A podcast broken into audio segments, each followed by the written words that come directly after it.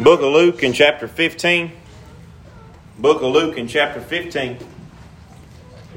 Most of the time when that song is sang, however you're supposed to say it, whenever that song is led, it's referred to as a call to the lost. Are you ready? But the reality of it is that it ought to be a call to all of us.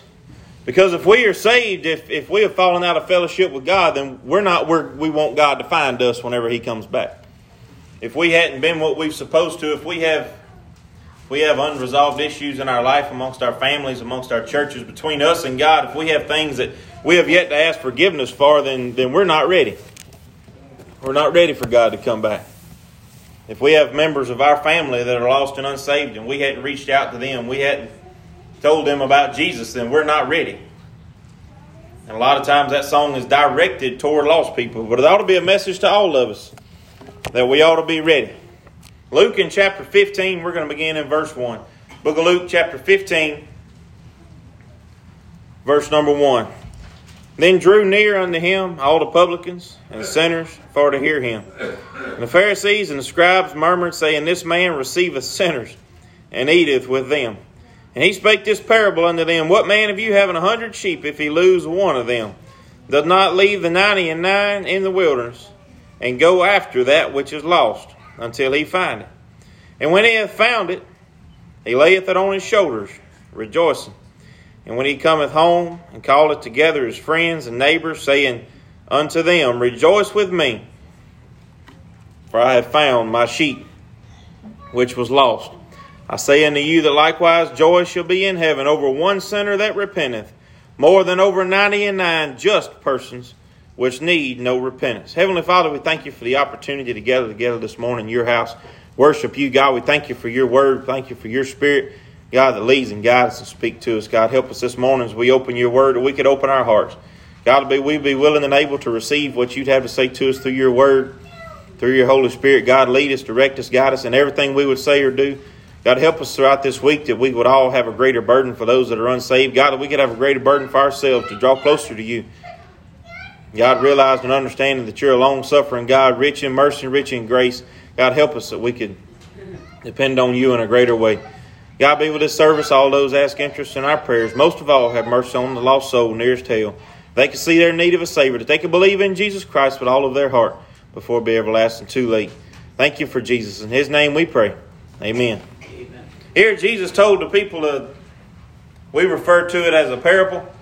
Jesus told them here a story to prove a point, which oftentimes is what a parable is. He told them the story and referred to as the parable of the lost sheep.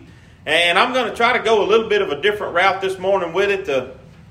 This is a call to them that are lost. The publicans and Pharisees and scribes murmured, saying, This man receiveth sinners and eateth with them. These people were judging Jesus because of the people he was around, and He wasn't around them because he was trying to be more like them. He wasn't around them because he was trying to fit in. Today, a lot of times, whenever we find ourselves among publicans and sinners, we find ourselves trying to fit in. We find ourselves trying to be like them. You look at school kids. Whenever one begins to act one direction, whenever one trend kicks off, then here it goes. When I was in school, it was MySpace. Everybody had a MySpace. Now everybody has a Facebook. And then everybody has a Snapchat. And then everybody has a TikTok. And everybody gets one to be able to fit in just a little bit with everybody else. To be able to socialize. Here Jesus was socializing, but it wasn't on the point of fitting in. It wasn't to the point that he was trying to be like them. He was trying to reach them. And there are two types of socializing for a Christian. There's a type of socializing where you label the dogs and you get fleas. Then there is the type of socializing that Jesus did, where you go out into the highways and the byways and you try to reach those that are lost and unsaved. Where you go to the publicans, to the sinners, where you try to reach those that are in need of Jesus Christ. They judged him, saying, This man eats with sinners. Each and every one of us are sinners. We ought not judge anybody for trying to reach those that are lost and unsaved. The point I want to make this morning is that each and every one of us at some point in our life, after we were saved, have become that lost sheep. after we are saved, we will never be unsaved again. Don't get me wrong. Don't misunderstand me. Salvation is salvation. It is perfect and it is eternal. But after we're saved, we can stray away from God. After we are saved, we can fall away from God. After we are saved, we can do things to quench the Spirit. Whenever we're saved, the Holy Spirit comes and dwells within us. That is a universal belief among most missionary Baptists. But the thing is, the Holy Spirit can't make me do something. God is not going to make me do something. He will push us in that direction. Just ask Jonah how that worked out for him. He will ask us. He will beg us. He will plead with us. God will try to use us. But God will not force His will upon us. It has to be our choosing. And a lot of times that's where we begin to fall away. God will give us an opportunity to be loving. God will give us an opportunity to be forgiven. But we have to take that opportunity. God will give us an opportunity to tell someone about Jesus. But if we don't take it, we've missed it. By doing that, we have quenched the Spirit. In verse number 4, Jesus said that one sheep is lost. God knows us as an individual. Each one of us, He knows and loves as an individual. He is an omnipotent God. He has known everyone since Adam and Eve and the ones that have been born even while we've been in service. God knows and loves on an individual and personal basis. Don't get this wrong. Isaiah 43:1 says, "Fear not, for I have redeemed thee. I have called thee by thy name, and thou art mine." Each and every one of us, especially those that are saved, we are His individually. We are not separated in any way. God does not love. The Bible says He's not a respecter of persons. But whenever we start thinking about slipping away from God, we understand that God will reach out to us personally. Whenever we begin to wander away from Him, the Bible says here that one man lost one sheep, one out of 100. And he said he left the 99. He left the 99. God gave up His only Son for me and for you. His only one. I didn't quite understand the depth of that until last week. I understand it a little bit better. God gave up His only Son, is His most beloved, for me and for you. But that's not the only reason He done it. He did it for everybody else outside this building as well. Amen. And whenever we're saved, we are called to go and to teach and to reach and to be missionaries to those that are not inside a church pew every day. To those that don't come in the church building even once a month. To those who don't own a Bible. To those that don't profess Jesus Christ. We are asked to reach them. And if we don't, then we are again quenching the Spirit. Jesus did not leave anyone out. 100 sheep, He lost one, and He didn't say, I'll be okay. Oh, I'll be all right.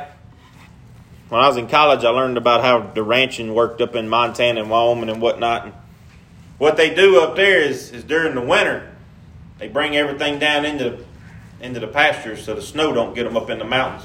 And during the summer, they turn all the animals loose to go up in the mountains. And if they lose one or two, nobody bats an eye. If they lose three or four, they've got 6,000 head of cattle. They don't bat an eye over one or two that don't come back. Jesus does. Jesus wants each and every one of us to stay in the fold. Jesus wants each and every one of us to stay close, to stay rooted and grounded in the Word of God. Verse number 4 says that He sought each sheep individually, that He left the 99 and went after the one. He knows us. He loves us each as an individual. John 10:14 says, "I am the good shepherd. I know my sheep, and I am known of mine." Jesus knows us as individuals. Jesus loves us as individuals, and He don't want any of us to stray away from Him. He don't want any of us to quench the Spirit. He don't want any of us to wander out of His fold.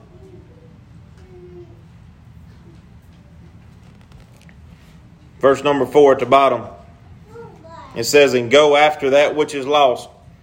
Those last four words right there say a mouthful. Whenever we wander away from God, Jesus don't stop looking for us.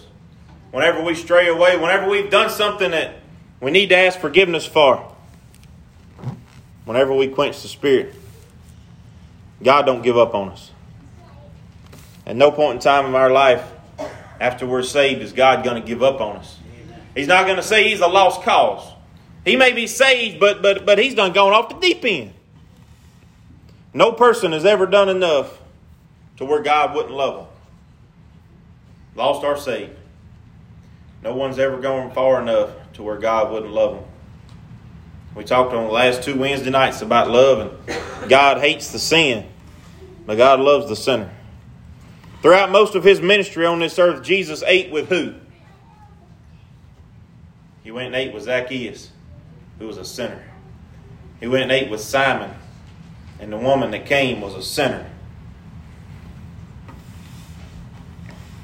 He came to the woman on the ground that had been accused. She was a sinner. He came to the coast, to Legion, who was possessed. He cast out demons. He healed the blind, the sick, the lame, those that couldn't do for themselves. Jesus came to them as individuals. In the same way, he will come to us as individuals. He loves us as individuals. And he sought until he find it very patiently. We can't go so far that God can't reach us. We won't go so far that God won't love us. That does not exist. It don't work that way. We can't go so far that we can't come back to God. And this morning, throughout our life, we may find ourselves drifting away. We may find ourselves not where we want to be. We may find ourselves not praying the way we should. We may find ourselves not reading the Bible the way we should. We may find ourselves getting caught up in TV preachers and new Bibles, charismatic people. We don't serve a religion. We serve a God. We don't read a book, we read a Bible, which is the living Word of God. But as far as we may slip, as far as we may stumble, as far as we may fall, God has said his hand is not shortened, that he can't reach us. At no point in time can we go so far that God won't reach us, that God can't still love us, that God don't still love us. Psalms 136. Let's flip over there. I want to read this to you. The book of Psalms. In chapter 136, I'm not going to read the whole thing. You'll understand it in just a minute. If you've never read this chapter, it's the only chapter in the Bible that has the same words in every verse. And it may sound a little bit repetitious, but Psalms in chapter 136 is very special because it tells us a little bit about the character of God. Verse 1 says, "Oh, give thanks unto the Lord, for he is good." And here we go. "For his mercy endureth forever." 26 verses in this chapter, and every one of them say that his mercy endureth forever.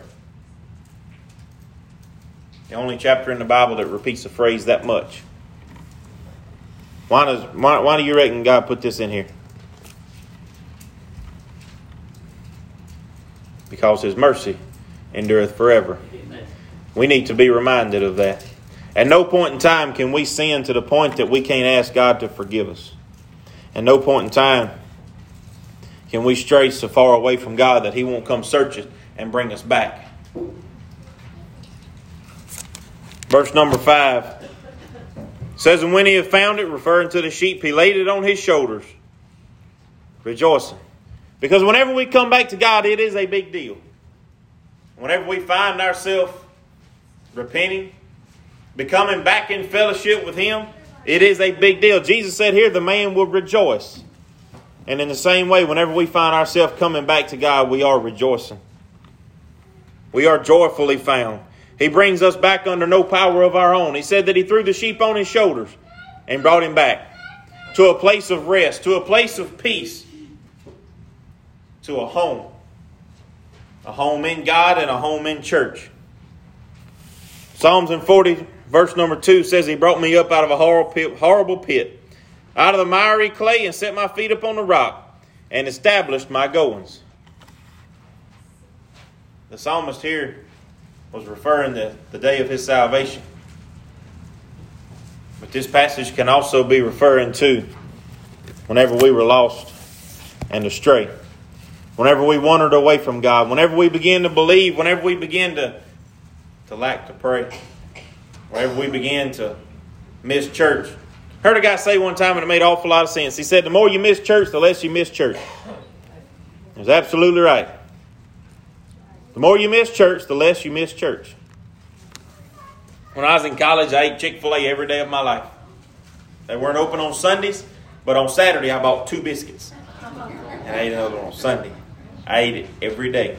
Whenever I got ready to go home, they gave us a little Tech Express card that had your money on it from when you put on at the beginning of the year. And I'd buy me enough Chick-fil-A sandwiches to last me however long I would be home.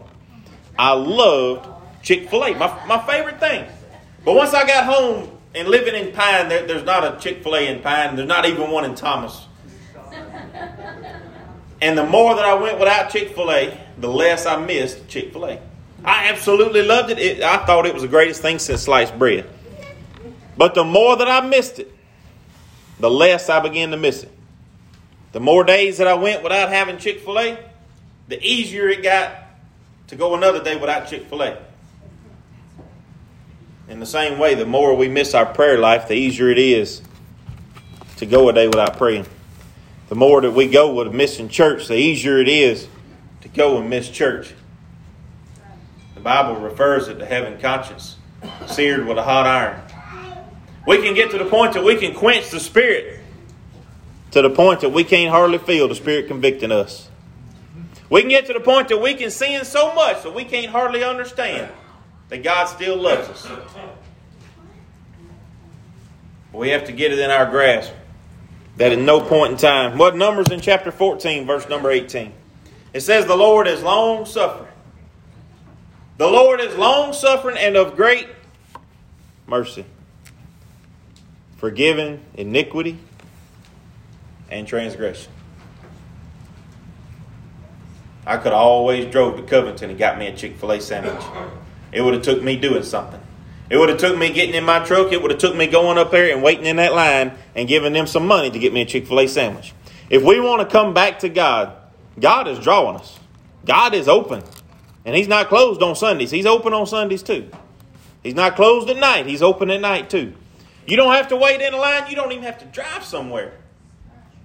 God is ready, but you still have to come. You still have to pay in repentance. You still have to ask God to forgive you. You still have to want to come back. Amen. If you're here and unsaved this morning, the parable of the lost sheep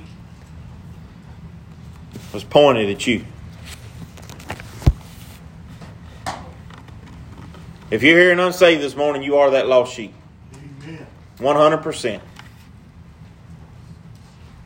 You're hearing without God, then you're wandering around. And back in these days, the sheep herders, shepherds, whatnot, led their sheep in the mountains and in the valleys. They couldn't always depend on there not being any predators around. In this world today, if you're unsaved, there is a predator around. The Bible refers to him as Satan, as a serpent, as a roaring lion, as a devil. And he's seeking to destroy. Amen. So your adversary to work against you. If you're here and unsaved this morning, if you feel like today is not the day that you need to get saved, that's the devil working against you. He seeks to destroy. He seeks to lead you astray. If you're here and unsaved this morning because you're not sure how it's supposed to be done, it's because you're overthinking it. Salvation is giving up and believing in Jesus Christ. If you think there's something else to it, that is the devil trying to get you to put it off just a little bit longer. The man told Paul, he said, almost I persuaded me to be a Christian. We don't have a record where the man was fully persuaded. We don't have a record where the man fully gave his life to Christ, and if he didn't today, he's burning in the devil's hell. Satan won. The adversary won. But Jesus is seeking. And until the day that we're going to stay in the sheep metaphor, until the day the wolves get you, Jesus is still going to be searching. But you got to believe in Him. You got to come to Him. You got to believe in Him with all your heart. And Jesus Jesus will come into your life and you'll never know peace like that again. You'll never understand it. You'll never understand joy until you believe in Jesus Christ. The Bible says, and when he hath found it, when that lost person is saved, the master rejoices. Verse number 7 says, I say unto you that likewise joy shall be in heaven over one sinner that repenteth. Over one sinner. If you begin to think that you don't matter, if you begin to think that an almighty God can't love you, Donald Trump don't know my name, but God does. Bill Gates don't know my name, but God does. Amen. Over one sinner. The day that I got saved, there were angels in heaven rejoicing. Amen. They got to rejoice before my parents did. They got to rejoice before my church did, because God knew. Nobody else around me did. God knew. Because he knows me as an individual. He loves me as an individual, and he does you the same way. If you're here and unsaved this morning, if you believe on him with your whole heart, he will save you as an individual, and you will no longer be that lost sheep. You'll no longer feel the tug of the devil. Oh, just put it off. Wait a little longer. There's no such thing. Because tomorrow may not make it. I read a definition I've never seen before. There's a definition for procrastination. And it said procrastination is us lying to ourselves, thinking that we deserve one more day to do what we should have did already. Procrastination is believing that God is going to give me another chance to do what he already gave me a chance to do.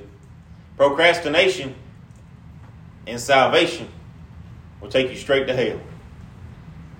I don't think there's a person in here this morning that don't believe that Jesus Christ was real. The kids sing, This Little Light of Mine, I'm going to Let It Shine. They sing, Jesus Loves Me. From a young age, we all know that Jesus was real. We believe in God. But there's a very, very big difference in believing it in your head and believing it in your heart, the saving of your soul. If you believe it in your head, that won't get you to heaven. But if you believe on Jesus with your whole heart, that'll get you there. Amen. It's a salvation that is promised. There's a shepherd that is looking for us, that is looking for each and every person to come to the point of salvation. If you're here and you're saved this morning, then you understand that peace. You understand that relief, that comfort that comes over you. You understand the guidance that the Holy Spirit brings to us on a daily basis. You understand the peace that the Holy Spirit brings to us in troubled times, which we saw in 2020, if we ever have, at least for us young people. If you're here and saved, then you understand what it means to rejoice. You understand what it means to have a personal Savior. But if you're here and lost, you don't get it yet. But I pray to God that you do. That you do right now. That you do before something else changes, before Satan gets his way and you're taken out of this world. Before Jesus comes back.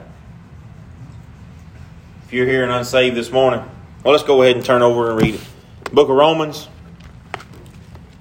in chapter 10.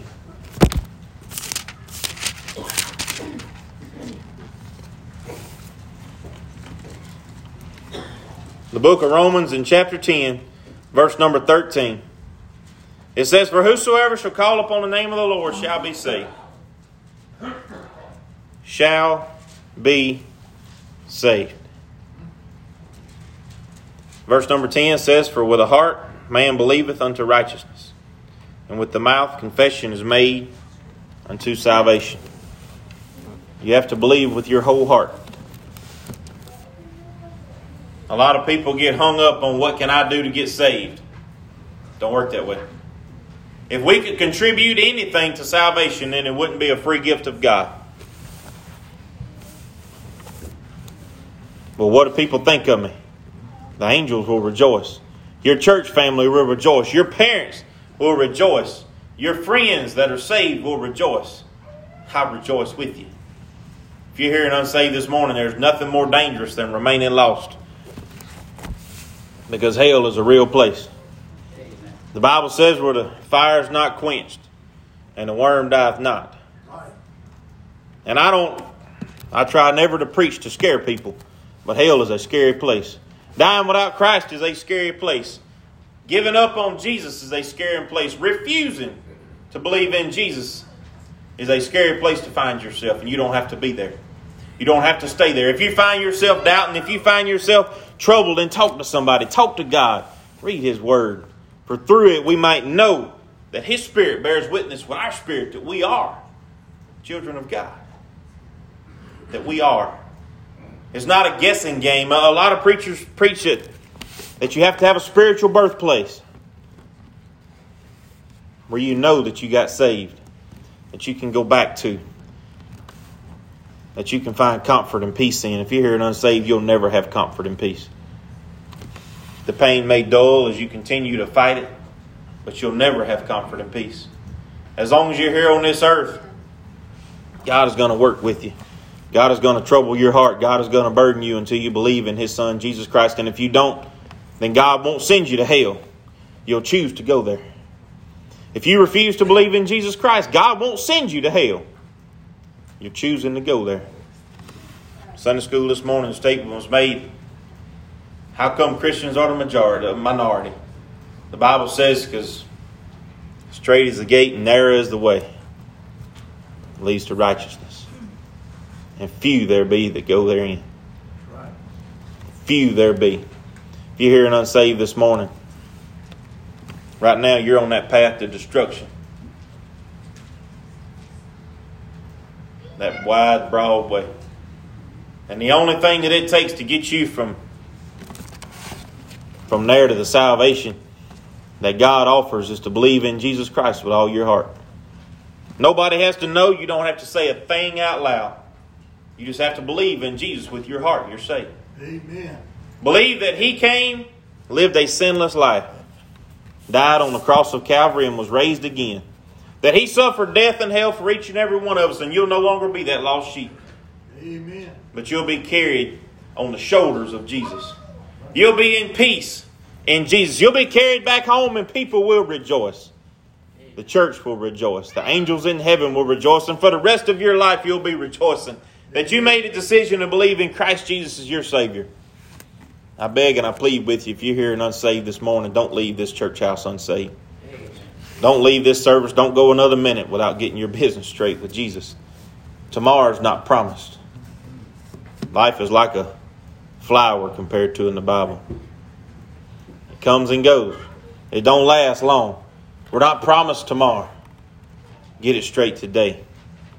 Be saved today. While we have a verse for something.